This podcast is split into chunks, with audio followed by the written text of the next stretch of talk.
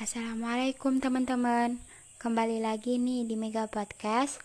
Kali ini di podcast aku Aku mau menjawab beberapa pertanyaan dari dosen aku nih. Tepatnya dosen pengampu mata kuliah pemberdayaan masyarakat desa Yaitu Bapak Arif Rahman Hakim, SOS MPI uh, eh, Baik, untuk mempersingkat waktu Kita langsung ke pertanyaan pertama aja ya. Jadi pertanyaannya itu Jelaskan menurut pengamatan Anda apa minat dan kebutuhan masyarakat di desa tempat Anda tinggal. Uh, baik, menurut pengamatan saya, minat dan kebutuhan masyarakat di desa tempat saya tinggal, tepatnya di Desa Muning Dalam, Kecamatan Daha Selatan, Kabupaten Hulu, Hulu Sungai Selatan, yaitu minatnya sebagai petani dan nelayan. Kenapa demikian? Karena setelah saya amati, rata-rata masyarakat di desa Muning Dalam jika musim hujan mereka mencari ikan dan jika musim kemarau mereka bertani atau menanam padi. Adapun minat lain dari masyarakat desa Muning Dalam yaitu membuat kayu bakar yang mana nantinya kayu bakar tersebut bisa diperjualbelikan Kemudian kebutuhan yang diperlukan oleh masyarakat peninggalan yaitu pertama infrastruktur jalan dan jembatan. Kenapa demikian? E, karena sampai saat ini masyarakat di Desa Muning Dalam tidak ada akses jalan atau jembatan menuju ke kota atau ke desa lain yang mengakibatkan mereka harus menggunakan kelotok atau kapal kecil untuk bepergian. Yang kedua, memerlukan sekolahan. Nah, di Desa Kuning Dalam, sekolahannya hanya dari TK, SD sampai SMP saja.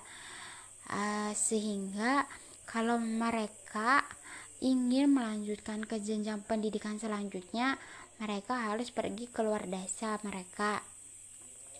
Yang ketiga itu jaringan yang lancar. Berdasarkan pengamatan saya, di desa Muning Dalam tersebut jaringan internetnya masih susah ditemukan atau masih masih kurang lancar. Uh, yang keempat yaitu bantuan air bersih. Nah, karena termasuk desa yang jauh dari kota, itu mengakibatkan desa tersebut kekurangan air bersih. Apabila mereka menginginkan air bersih, mereka harus menimbangnya terlebih dahulu. Lanjut ke pertanyaan kedua.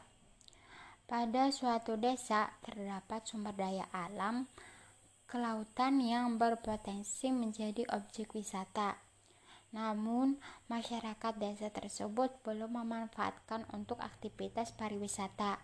Nah, jika saya berada di desa tersebut, maka yang akan saya lakukan yang pertama yaitu saya akan mengamati terlebih dahulu potensi yang paling besar di desa tersebut itu apa. Kemudian eh, saya bersama masyarakat di desa tersebut akan melakukan sesi diskusi bagaimana cara menjadikan sumber daya alam kelautan tersebut menjadi tempat wisata. Kemudian mengkoordinasikannya bersama kepala desa, dinas sosial, dan pariwisata. Lanjut ke pertanyaan ketiga. Pada suatu desa terdapat masyarakat yang sangat beragam, baik berbeda, berbeda agama, berbeda bahasa, dan berbeda ras sosial lainnya. Nah, kemudian pada suatu peristiwa terjadi hal konflik besar yang mana antar masyarakatnya bertikai.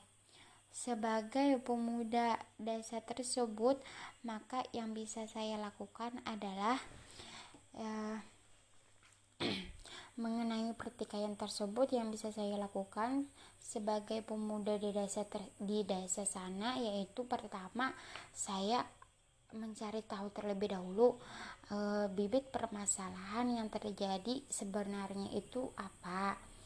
Kemudian e, apabila sudah mengetahui bibit permasalahannya itu A uh, saya akan mengadakan uh, mengadakan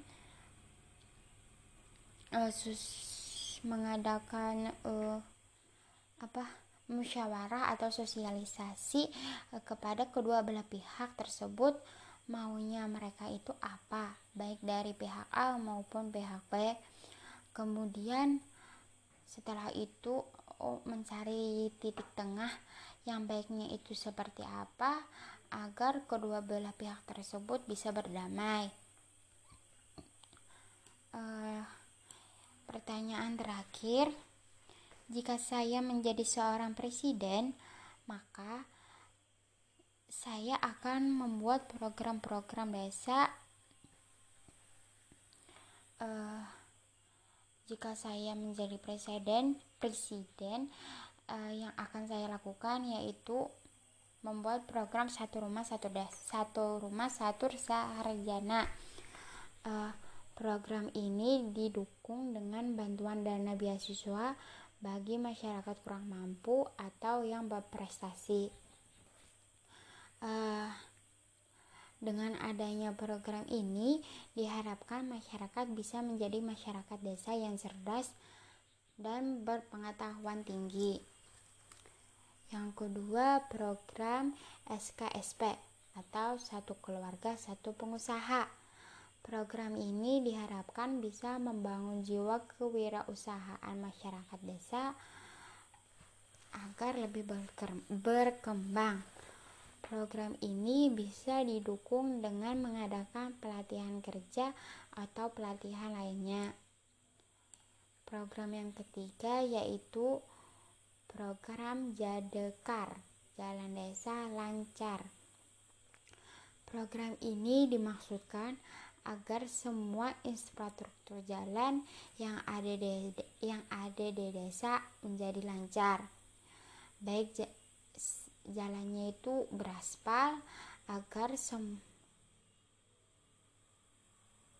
agar semua akses menuju ke sekolahan, ke pasar, ke kantor desa, bahkan keluar desa bisa ditempuh dengan baik dan lancar. Uh, program yang keempat yaitu program Jancar, jaringan lancar.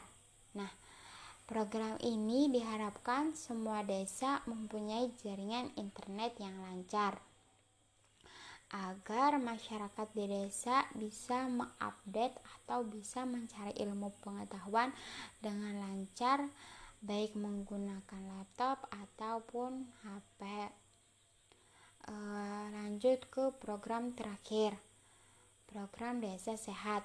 Nah, program Desa Sehat ini diharapkan bisa membantu masyarakat pedesaan yang kekurangan fasilitas kesehatan uh, bisa terbantu dengan program ini yang mana program ini didukung dengan dibangun fasilitas kesehatan yang memadai dan diadakannya dokter-dokter yang berkualitas sehingga apabila ada masyarakat yang sakit tidak perlu lagi dirujuk ke rumah sakit des kota